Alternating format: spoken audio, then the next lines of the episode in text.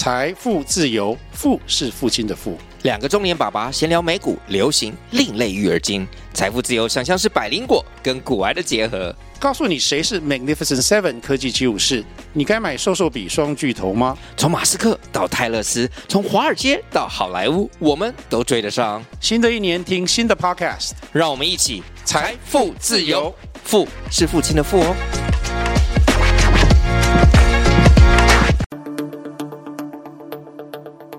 其实我们两个都还蛮喜欢旅行的，也因为我们是在这个产业，所以我们在旅行的过程里面，其实我们对饭店会有可能更多的关注。我们来聊聊在我们自己过去的经验里面，然后身为客人，我们曾经遇过比较难忘的事。你觉得你会不会现在看饭店的那个视角有一点 picky？我觉得我看饭店的视角会很刁钻，是应该的，因为这是我的专业嘛，嗯，然后这是我的工作嘛，嗯，所以。我在审视饭店，不管是软体也好，硬体也好，我会非常的刁钻，这是应我认为是应该的。但我觉得也因为如此，我身在这个产业，所以实际上当我自己是客人的时候，我觉得我有更多的同理，我就会会比较去理解，知道他们难处是什么，知道他们的难处是什么。当我真的觉得已经到了我不能不能理解跟不能接受的时候，会将我的感受。表达给饭店的从业人员知道，嗯，但也正因为是如此，所以能够让我记下来，我曾经有这样子的经历，表示它应该是很值得被分享的。而且你很容易遇到其他酒店的从业人员，然后你就说你到底在说什么？我也不是一个就是有办法好好管理自己表情的人，所以有时候在谈店，可能我在这个行业里面。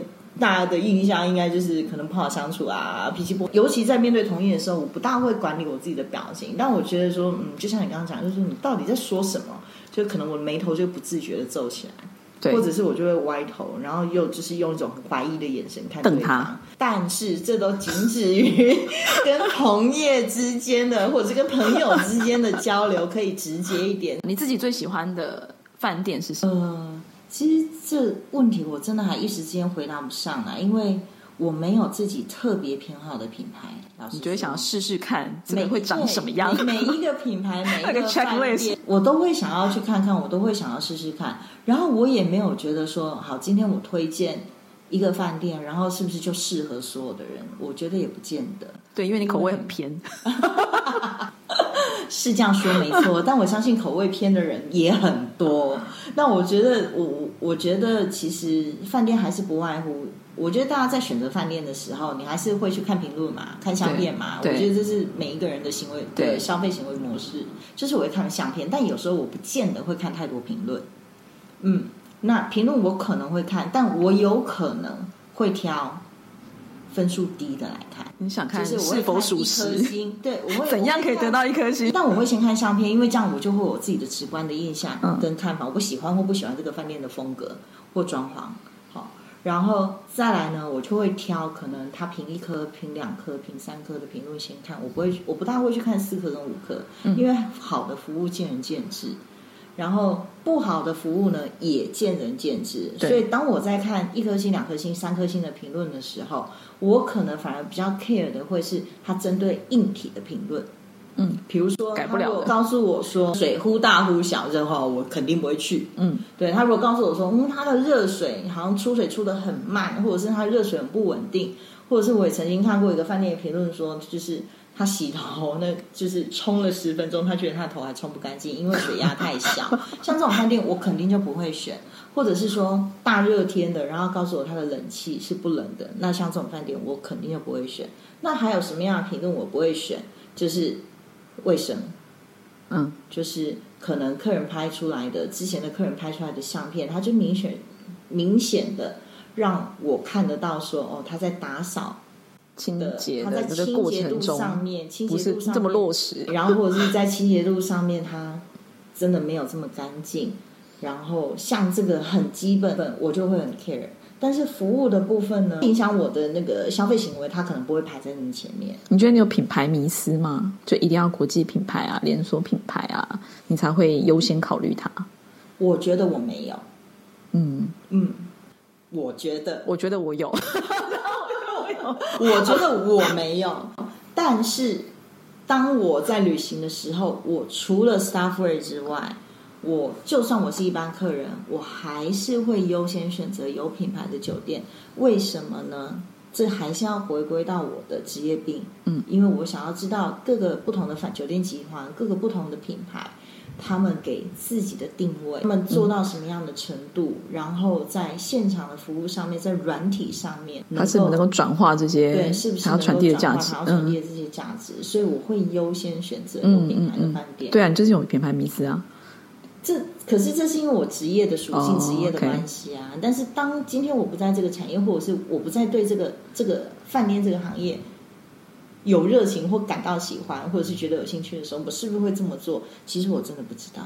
对我来讲，它是一个安全感，因为比如说它有品牌，它可能国际品牌，或者是它有呃连锁品牌，那代表说它其实背后其实是有一个组织结构架构跟 SOP 的。相对来讲，你有比较大的概率去得到一个安全的服务，嗯，然后呃比较不容易有这么多的惊喜。那当然有很多的例外也是会不时的发生啊。嗯，但是我觉得以大架构来讲，如果你没有办法花这么多时间去挑选饭店的话，我觉得选择品牌倒不是因为呃倒不是会员机制对我来讲是一个很重要的事情，倒是我觉得他给我的是就是毕竟我们都在国际品牌工作过，你知道说他其实他在。欧迪这些这些所有的软体硬体上面，它是有它的要求在的。相对来讲，其他不是国际品牌管理层来讲，我自己认为它的可能主观意识就会摆在这些数据的前面。嗯，虽然这么说，就讲出来可能得罪人，但我认同你的讲法。我觉得它是有理有据的去 check 它是否在在这个品质的管控的范围之内。那当然有很多还是会有一些不太一样的情况出生嘛。就 是因为它有品牌嘛，嗯，哦，然后因为它是一个国际连锁，所以相对的它的资源也比较丰厚，是，所以它比较有那个能力跟有那个资源，可以做到一些安全性的一致性，还有保，保险金额也高很多，这是，所以当我没有站在一个职业病的角度来做选择的时候，我会不会有品牌迷思？我我还是不知道，但是你刚刚说的，当今天我到了一个陌生的城市，我到了一个异地，嗯、我对那个环境是完我完全不熟悉的。那当我要选择一个我落脚的地方的时候，当然安全是一个、嗯、安全的交通便利首要考量，首要考量。嗯、那我我当然还是会选择就是有品牌，就像为什么 Nike？为什么、嗯、麦当劳？对，为什么？就是我去一个地方，我完全不认识，我不知道吃什么的时候，那我还是第一餐。我很多时候我都会选择先吃麦当劳，因为我相信它，我相信它，不管在哪一个城市，因为它是一个品牌，所以它薯条吃起来都差不多，差异太大。对吧？我在麦当劳要吃到拉肚子的几率相对来说，比一个不知名的、我不认识的牌子可能就会低。但隔天就会去试一下街边的食物，发现哎，没事。对，但是我觉得这就是品牌的价值。品牌，你在一个品牌酒店工作，你要承担压力当然也就大很多啊。对，对不对？换句话说，你就会觉得，嗯，怎么这也要管，那也要管，嗯。怎么哪来那么多的稽查？哪来那么多的稽核？还有超多的数据跟 checklist。对，然后咦，哪来这么多的 email？哪来这么多数据分析？就是哪来这么多报告要写？我觉得这就是一体两面。但是当我们做的越多的时候，实际上对客人就是多一层的保护跟多一层的保障。对，这是可能一般客人真的感受不到。你说他实际能够让客人感受到吗？他其实还蛮无形的。对，对啊。所以有时候也会有很多同事来挑战我这件事情，然后说你要求的这么细，我们这个什么都要做到，客人知道吗？好有画面哦，就很长很长，就会有同事生气的同事在早会的时候，尤其是人都不够了，然后我们在讨论事情的时候就说不行，有必要做到这程度吗？对，然后就会有很多问题说我们有需要做到这样吗？谁会看到？对对吗？那那时候你能怎么跟同事说？checklist 上，That's must do。对，你最直接的就是，你最直接的就是告诉他说，那他就是影响你的 K P O，而且他是影响你们，而且他是 brand standard，对，他是 brand standard，你一定要做。但为什么 brand standard 那么重要？你今天认为它不重要，你今天不做，你明天就不会做，你明天不做，你后天就不会做，然后下个月客人就认不得你的饭店是什么品牌。所以它其实真的就是，就是从你每天的坚持，嗯，然后当你面临挑战的时候，你要。认为它有坚持的价值，嗯，你才有办法好好的守护跟保护这个品牌，然后你的客人，久而久之，你的客人才能有感受到有一致性的服务，因为他他就会直接影响你同仁们的工作态度跟工作价值。那你唯有维持下去，嗯、你才不会很容易让你的服务跟客人的感受遭奸。而且一旦遭奸，你要救回来就太难了，因为这是一个跟，这是在你骨血里面的一个工作态度。因为由奢入俭难。对啊，你放松习惯了，要就是在上紧发条，其实挺难的。就是我也想要，就是无所事事啊，得过且过啊，能够轻松过日子。大部分人可能都会觉得你蛮严格吧？对，所以我才说，在有一些。一些我认为需要被坚持的枝枝节节上面，我确实是蛮不容易妥协的，因为我知道我一旦全行半行都不能妥协，整个团队就妥协了。我整个团队妥协了，那客人就 GG 了。我怎么对呀？我怎么对得起这个饭店？我怎么对得起花钱来租饭店的客人？我们在看一个酒店的时候，我们会看它的品牌，看它的定位，然后延伸到看它的服务。但是就一般的客人来说，他可能真的不会有这么。明确的感受，或者是他可能没有办法去分辨出来。那我们就从我们自己经历过的事情来看半边。我倒是可以分享一个我自己真的觉得，我当时是哭笑不得。然后我当时确实也，我先跟那个饭店，如果你知道我在说你，我先跟你们道歉，因为我当时其实也。我的反应也还蛮没有礼貌，太惊讶了。对，因为我 我其实管不住表情。当事情发生的时候，我其实是有点吓的。就是呃，我记得几年前吧，就是我生日的时候，因为那时候小孩还小，我就会尽量选择比较有品牌，然后它可能是五星级的饭店。因为那那时候我因为孩子太小，所以我对卫生是非常非常的 picky 的。所以我当时我们决定去礁溪吧，然后我们就选 礁溪最贵的那一间，对，就是市市市场认为最贵的那个饭店。然后其实，在入住的过程里面，没有太没有太惊讶，就是 check in 的时候，然后到房间，当然它也可能有一些历史了，所以我也没有对它有可能在新旧程度上面，我也没有非常高度的期待。然后所以。一直就是从入住到要 check out 整个过程里面，其实感受就平平，没有太哇，但是也没有太不开心。可是就在我要 check out 的时候呢，那那那是我生日当天，柜台办理 check out 的时候，然后柜台同事会跟我讲说：“、呃，小姐，你有订了一个蛋糕，那请问你是要现在带走吗？”让我在当下，我就立刻歪头，我头立刻歪了四十五度，然后我就看着他，我就说。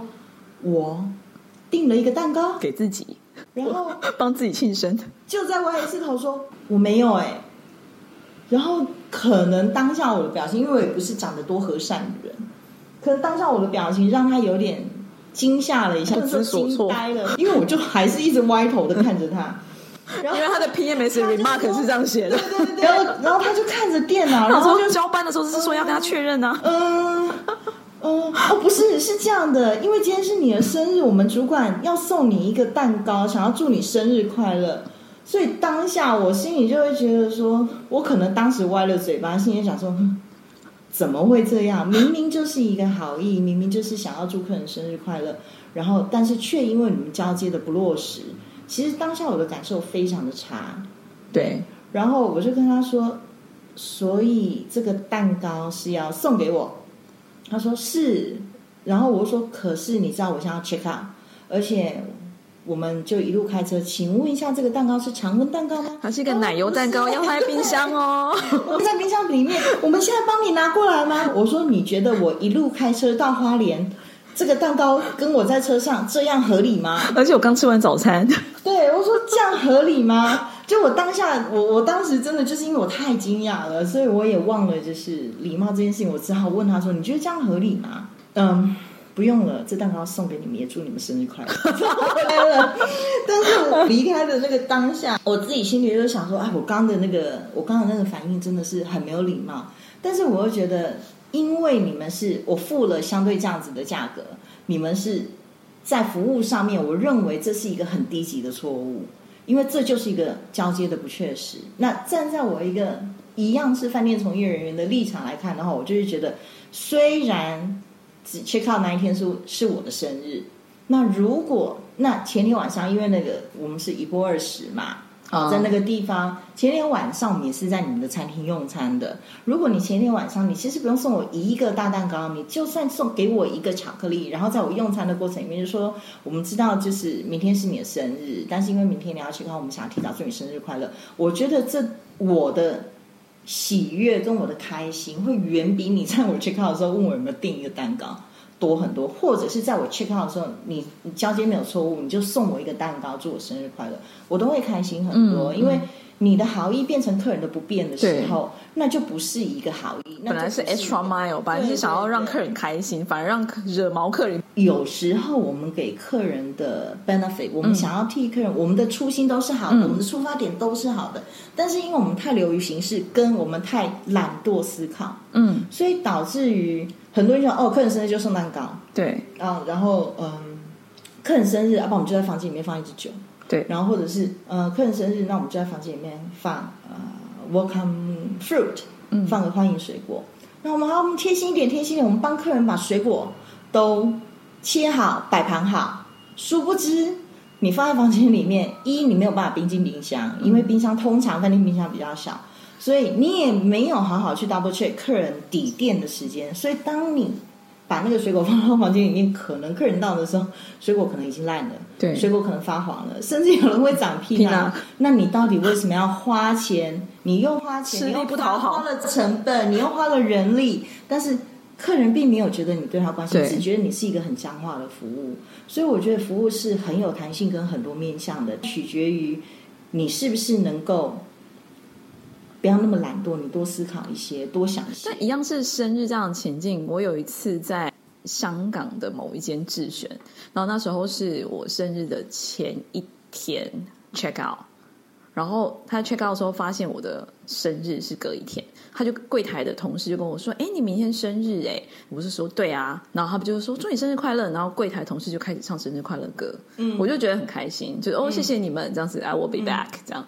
对，然后我觉得他就是一个很小的动作，但当下你会就是开心，好像你会觉得会心一笑，他们的服务真的挺好，因为他有注意到，也许他只是一个生日快乐的一句话，嗯、但但是你会是开心的，这样是啊。好比他送我任何东西，因为可能当下我也不需要，或者他我一个人出差，他也送我一个蛋糕，我也吃不了。对，反而是一句生日快乐，我觉得是我觉得更有价值的。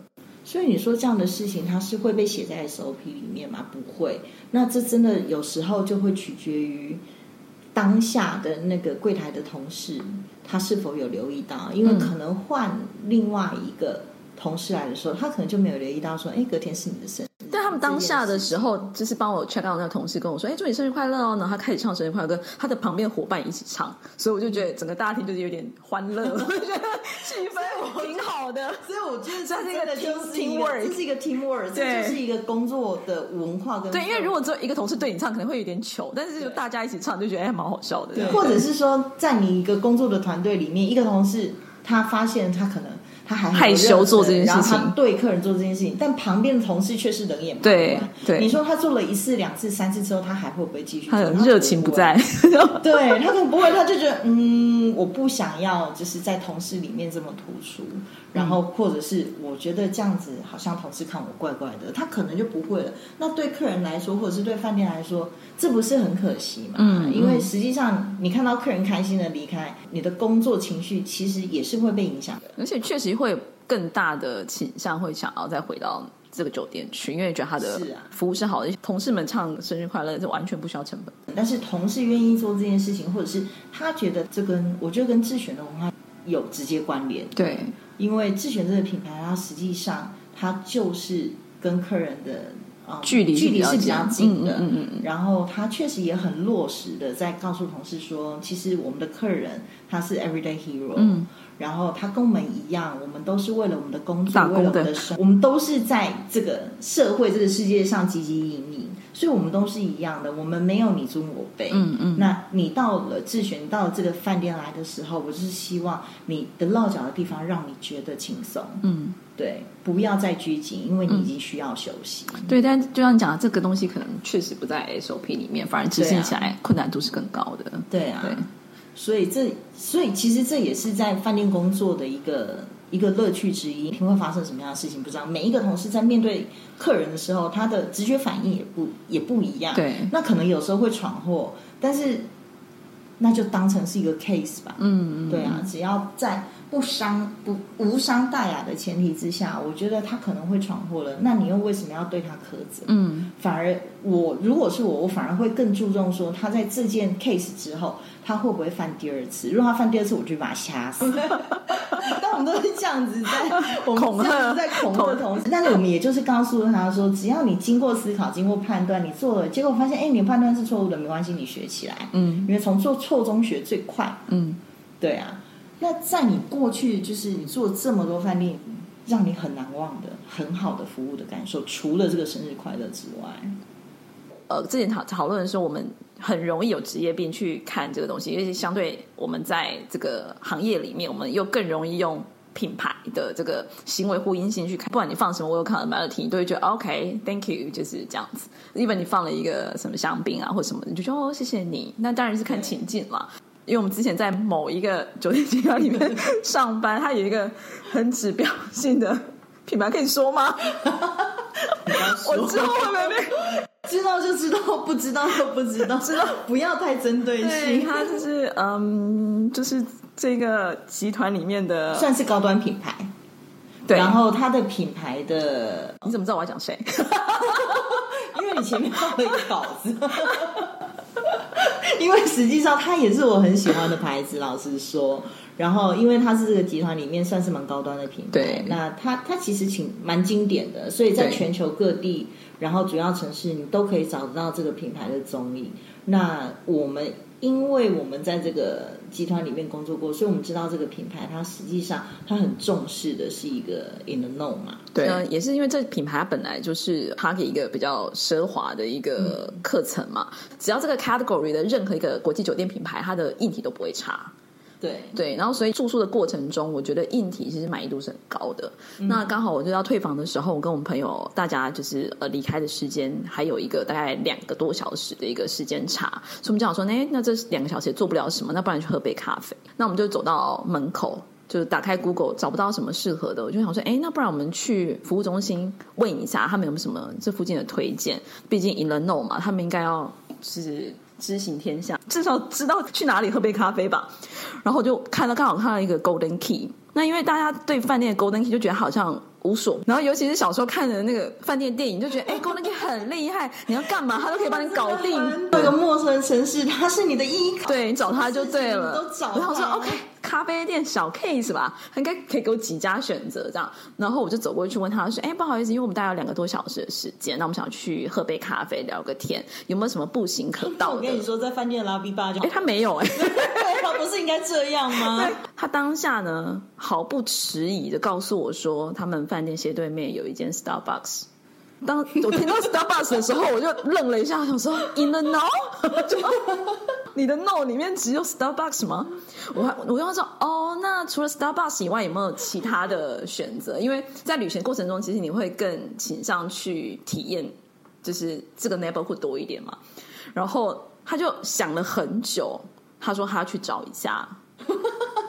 我瞬间对我瞬间看他就是领子上的那个金钥交交叉的金钥匙，就怀疑说，嗯，就是对怎么？而且这个品牌它 supposedly 它应该要是 in the know 的，那它的 know 里面只有 Starbucks，就真的是让让我挺挺意外的，所以我对他的印象非常非常深刻。就是当他得到 Golden Key，指指金钥匙，嗯，其实他是一个对我来说，他其实并不容易。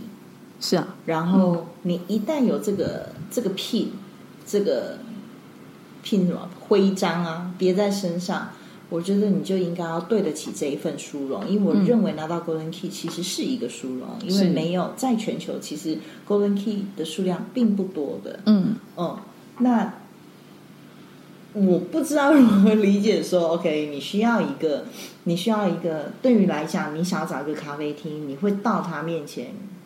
我都可以预想，我都认为说，那你应该是想要有一个在地特色，嗯，然后因为不熟悉这周围的环境，你想要经由他们的介绍，嗯，然后能够有特色一点，让你们去有不同的体验，但他却告诉你一个 Star Starbucks，所以你这样子的落差，我觉得好像也是可以理解。不过在这个同样的品牌饭店，我倒是也有另外一个其实有两个也是一好一坏，都发生在同一个品牌，所以那就大家知道说，其实我是喜欢这个牌子的。然后，在我旅行的过程里面，我其实如果当地可以有这个牌子做选择，嗯、我是会选择它的。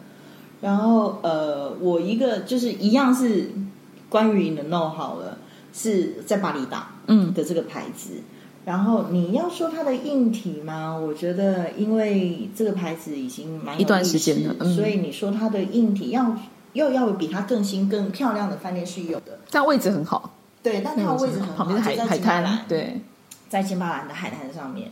海滩上的烤玉米很好吃，对。所以那时候我去的时候，我就觉得说，第一个晚上我就想要，我就在海滩海边走了一下，我就觉得哎，旁边也太多餐厅，而且都是我喜欢的海鲜炭烤。但这这陷入选择困难嘛，所以当下我就决定，因为每间都长得一样。阿伯对阿伯这样还好的。我现在呢，我就出去之后，因为我知道在我们的走廊、房间走廊上面有一些就是服务的同事，但是我也不确定我出去我能遇到谁，但我又不愿意，因为饭店很大，我又不愿意走走来走去，所以我就决定我遇到谁，反正这个饭店他不讲你能弄吗？每个同每个同事都要弄知道啊，每个人都要知道，我就决定我抓到谁我就问谁，所以我出我开门之后呢，哎，我就看到一个房务部。的年轻人，他看出看起来，我认为他是实习生，嗯，OK，然后他在房务部实习，然后我出去我就问他说，我晚上想要在附近吃饭，你有没有可以推荐的？然后我我本来其实对他并没有抱太太大的期望，因为我就觉得那么年轻又是实习生。他好吧，我自己心里就默默的有很多的 OS 来帮他写好剧本，心里就想说，他如果告诉我说转接我去服务中心的话，我觉得 OK 啦，就不要再为难他了。做对了，他已经做对了，他没有在那边嗯，嗯啊啊，然后就说我不知，所以我觉得这样就可以。没想到他就告诉我说，呃，第一个是可能我就从房间出来，他可以知道我从哪个房间出来，他其实是用名字称呼我的。所以他先跟我确认说：“请问你的房号是几号？然后是陈小姐吗？”嗯，我觉得光这件事情他已经得到九十九分，九十九。我觉得这这么容易满分，因为要一个很细致，而且你必须要有心，你才能做到这样的。然后他就说。嗯，其实我们附近有蛮多的餐厅，它都差不多。嗯、那我可不可以推荐你一间？是我们自己平常有时候下班也会去。就 是我当下很感动，但是我事后回想这件事情，我心里就讲说套路。现在我叔叔开的餐厅都是 都是给光客去的，贵的要死，谁没事下班会常去那里吃饭？但是我觉得他是有心要做这件事情，嗯，或者是他知道他可能遇到客人会有这样的需求。嗯嗯嗯他也确实推，他推，他也明白的告诉我为什么他要推荐这件产品。嗯、他说：“其实我们附近的餐厅啊，在价格上面跟品质上面都是大同小异。嗯、那我推荐你这件啊，是因为那个老板特别好客，所以你在用餐过程里面、哦、你会觉得很有趣。嗯，然后我想说，哎，这样子好像有点，他就他已经写下来告、嗯、告诉我，我觉得哎，做到这里好像也差不多了。嗯，他就告诉我说，那。”我刚跟您确过确认过你的房号，我会把你的需求，请问一下你们是几个人用餐？嗯、你们要几点用餐？我会把这个讯息传递给我们服务中心，嗯、我会请他们帮你定位。嗯嗯，定好位置之后呢，我们的同事会再跟你联系。完美，已经一百零一分，对我就做到这里差不多。没想到还有后后面，那我认为后面他做的这些都是 extra mile，、嗯、就是我们讲的在服务上面，你唯有多做一步，你才能让客人，你才能让客人对你印象深刻，不然你就只是做到你平常该做的服务。嗯他说：“那你去那个餐厅的路上啊，你会从我，你会从那个沙滩上面走过去，这样是最快的。你从沙滩上面走过去，你就会看到很多的小摊贩。嗯，那这些小摊贩其实他卖的都是一样的东西，嗯，就是蒸的土豆，就花生，花生，哦，就花生用蒸的，跟烤的玉米，对，每一摊卖的都是一样的。那，嗯。”呃，你可以试试看，因为这些玉米跟花生都是我们巴厘岛的本地的，嗯，本地的特产。那如果这个玉米它卖超过，好像我那时候记得好像超过二十五块台币，你就不要跟他买了，你就跟下一摊买，嗯，因为他就是在骗你，嗯嗯，对。然后我就觉得哇，你真的很棒哎，你真的很知道说。当一个客人他到一个陌生的环境，你给他什么讯息？对，然后他当然就会想要试试看当地小吃，嗯、他就想要就就会想要知道说，那在地人推荐的是什么？嗯、你完全知道客人的需求是什么，而而且客人我们在旅行的过程当中，我们最讨厌，尤其到东南亚国家，嗯、我们最讨厌跟最担心就是我们被敲竹杠嘛，被敲竹杠。他也告诉你说，那合理的价格应该落在哪里。嗯、我就觉得这人真的太棒了，嗯嗯。嗯然后他可以做到这样的程度，我觉得这个饭店的总经理一定相当的了不起，而且他、嗯、他在所谓的服务的教育训练上面，他一定是很落实。二零二三年的五月也去了，那我觉得他们的服务真的做得蛮好。那吃早餐。餐厅的同事，他就问我一下，说：“哎，今天还好吗？你是来玩的吗？从哪里来啊？”就是稍微聊了一下，我就问他说：“哎，那这附近有没有什么餐厅推荐？”嗯，他第一个动作其实他是，我觉得他很棒的是，是 Bible 是不是？他先问我说：“你第一次来巴厘岛吗？”嗯、我说：“我不是，但我朋友是。嗯”然后他就说：“如果你第一次来的话，就比他们桌上的 ten card 说，他们这个餐厅在明天。” 沙滩上的 poolside barbecue dinner，嗯，而且他们有一个传统舞蹈的表演。嗯，如果你是第一次来的话，这个表演，这个舞蹈，传统舞蹈是他觉得是必须要看，因为它是当地特色嘛。而且他们的呃，你可以在这边品品尝到 quality 好的海鲜，你也不用担心在街边上的食物安全这样子。嗯，然后就觉得说，哦，OK，那我们讨论一下，谢谢你。然后过一阵子他就飘回来说，讨论结果怎么样？需要帮你定位吗？我就觉得说 很棒啊！对，一个餐厅的同事他能做到这个程度，因为他其实早班下班了之后，我相信晚上他不会再出现了。嗯，因为他是早餐的的同事嘛。那他确实会去 follow，然后希望说，哎，如果你可以的话，可以来试一下我们餐厅。我自己真的觉得我们的东西还不错，所以 even 他是推荐他们自己餐厅里面的，我都觉得他们的，而且他是很 sincere 的，嗯，而且他就说，哦，就是没有，我只真的觉得他舞蹈很好，你们你们也去，要旁边的那个海鲜餐厅也是可以试试看，那 quality 都差不多，然后价价格也差不多，所以其实基础上，如果你想去那个地方的话，其实每一间都 OK 的。所以他还是有给我这类的讯息。那我觉得让他回再回来问我说：“哦，你们讨论了吗？需要我再给你多一点讯息？”我就觉得，哎呀，你不错哎，对啊、他就这个权利而已。我就觉得，嗯，蛮我就觉得厉害的。这个饭店其实 相当值得学习。他是一个房务部的一个同事，所以我相信他绝对没有我们试想的说啊，可能在服务中心啊，他们会有很多合作的店家然后会有一些什么的。我相信他是没有的。嗯、然后他做到这个程度，当时我就觉得。这可能是单一个案，嗯、就是这个人特别有服务特质，这个人他对饭店服务业特别喜欢，所以应该不是整个饭店都是如此。但是在我住宿的过程里面，包含从 SPA 中心，就像你刚刚说的，嗯、就是我去做了按摩，然后他们也针对房客有很大的优惠。但是大家都知道到。去到巴厘岛就是要每天按摩嘛，嗯，对，然后有各式各样不同的按摩，全部是。所以我也就想说，好，我不问别人，我就问你 SPA 中心的人，因为你应该，我以为你会找那个，不是我的阿迪亚问他说，那 SPA 你推荐我做哪一个？怎么样？你应该是有业绩压力，你应该会希望我天天在这里吧，嗯、对不对？然后就尽量提供给我一些可能饭店已经现有的一些优惠的 package，然后但。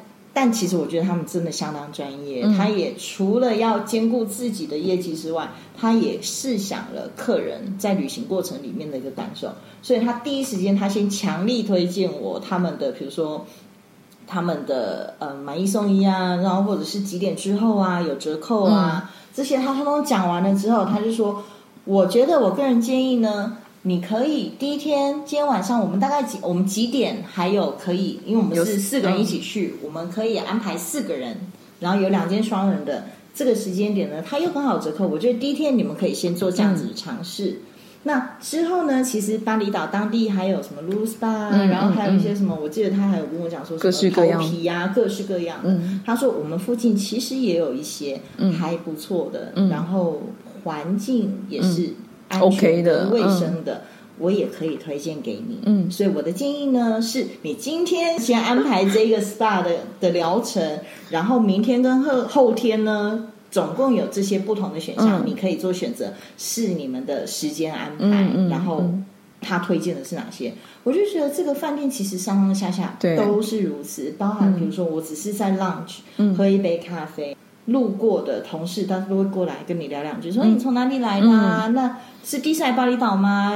呀，有没有想要去哪里玩？或你已经去哪里玩了？啊？嗯、然后怎么样？你感受怎么样？他就是一个闲聊，但是我就觉得，至少在我在巴厘岛的这个饭店的住宿的过程里面，我是觉得非常的开心、舒适，嗯、而且我已经慢慢的，好像就可以抛开我自己也是饭店从业人员，而真的很享受，就 enjoy 当客人的样子，当客人的那种感觉。嗯、所以我觉得其实。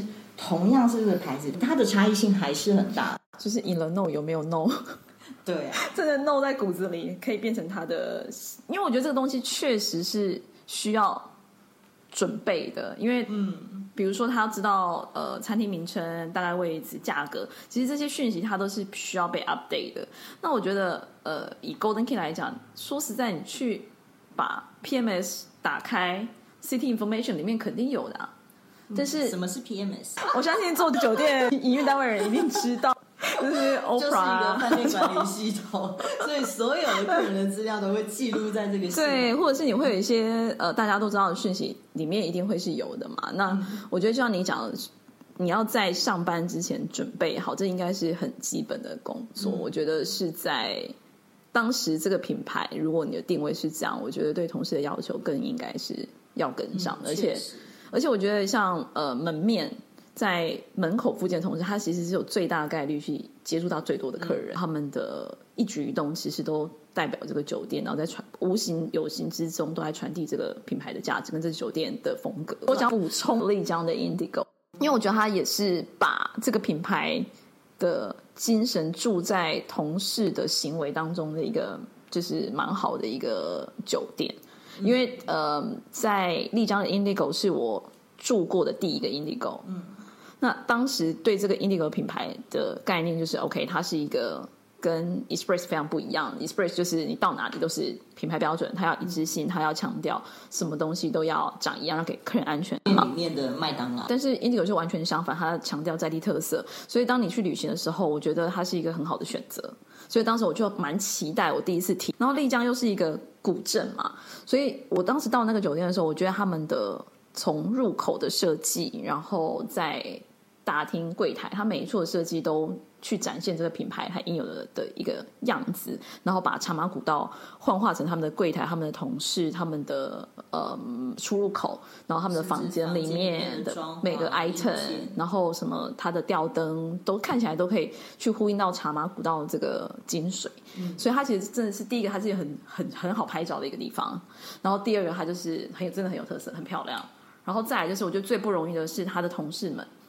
他的门口的同事们也是一样的。当我们想要去咨询，因为我们可能在旅行的不是一个这么把自己准备的这么完整的一个人，所以我蛮依赖酒店的同事可以给我多一点讯息，让我去探索更多在地的一些特色。那我在那酒店的时候，我也有一些粗略概念，说我可能可以去哪里哪里哪里。然后所以我就在思考说，哦，这雪山这么漂亮，那一定要去，但是这么远，我又不想要一大早参加 day tour，所以我就在思考说，那我们可以包车怎么去，然后怎么安排会是比较适合我们的一个旅游方式。所以我就到了呃门口，随便很 random 的找了一个大概看起来就是二十出头的一个同事，就问他说，哎，就是你。推荐我们如果去雪山怎么玩是最好的？那除了去雪山，有没有什么顺游的景点可以在同一天完成？在我们不想要很早出门的前提，那他就问了几个基础的问题之后，那当下他当然先提供我一些呃，他们 day tour 可以怎么样做做调整，可能要做克制化。再来是我问他说到底有多冷啊？因为有没有个人很怕冷？这时候呢，他突然拿出手机，他自己的手机，打开微信，他有一个朋友。上礼拜才去，长这样，嗯，然后我当下就觉得说，哇，他说雪现在是积到这程度，嗯、然后你旁边可以去哪哪一个湖，他可能在呃外地人没有那么有名，但他真的很漂亮，他长什么样？他给的我讯息其实不是酒店里面的 city information，嗯嗯、他拿出来是他同朋友他自己的好朋友的微信，嗯，然后上个礼拜去的照片，所以。当下他愿意做这件事情的时候，里面没有没有没有没有他阿迪亚的朋友的照片，只有风景照片。对，然后就觉得，哎，他可以做这件事情，是他真的想 willing to help。对，而且他思考过说你想要的讯息是什么，然后用在地化的方式提供给你。嗯，所以我就觉得他们在做教育训练的时候，他们除了把这个服务的灵魂挑出来之外，他更扩入了他们自己品牌的精神。我觉得挺不容易的，我就非常喜欢那个酒店。跟这个品牌，Indigo 也是一个我蛮喜欢的牌子，因为它每一个 Indigo 酒店它长得都不一样，对然后它每一个都有它不同的特色，设计感很强。对，一来 Indigo 它本来就是一个设计型，嗯，就我们前一阵子常讲的 Boutique Hotel，嗯，就是设计型的酒店。然后另外是有一些设计型的酒店，你就不知道就是它灵魂在哪里，你不知道它在设计什么，嗯、没有就是没有锁本，就是设计或者是。很简单，就是设计。但是英迪格它它会让我这么喜欢的它的原因，是因为它的每一个酒店在发展的时候，在讨论设计的时候，它其实是要做一个当地文化的一个研究，嗯，然后把它酒店的这个周围的区域的一个历史文化先挖过一遍之后，再思考什么才是最具当地的代表特色，然后把它融入酒店的设计里面。所以每一个 Indigo 都会带给你不同的感受，嗯，所以我觉得它也是一个很值得。如果有机会，很值得去看一看、嗯、去体验的一个牌子。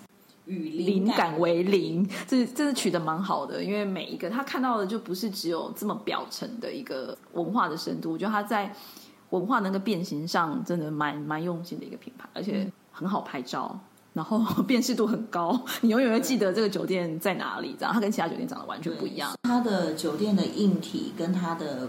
呃，设计的深度已经用了这么多的心力跟这么用心，如果同仁在服务上面的教育，然后跟能够传递出来给客人的感受，它能够落实的话，它真的是一个很棒的品牌。嗯，你会觉得你在这个酒店工作，你其实是是很骄傲的。对，你会以自己的公司为荣。对啊，因为你的酒店跟别人是不一样，很有个性跟很有特色。嗯，还有超多故事。嗯，好的也好，不好的也好，闹也还是也好，就是气到就是拍桌子也好，其实还蛮多的。我觉得真的还蛮有趣，拍桌子跟被拍桌子。好的，拜拜拜拜。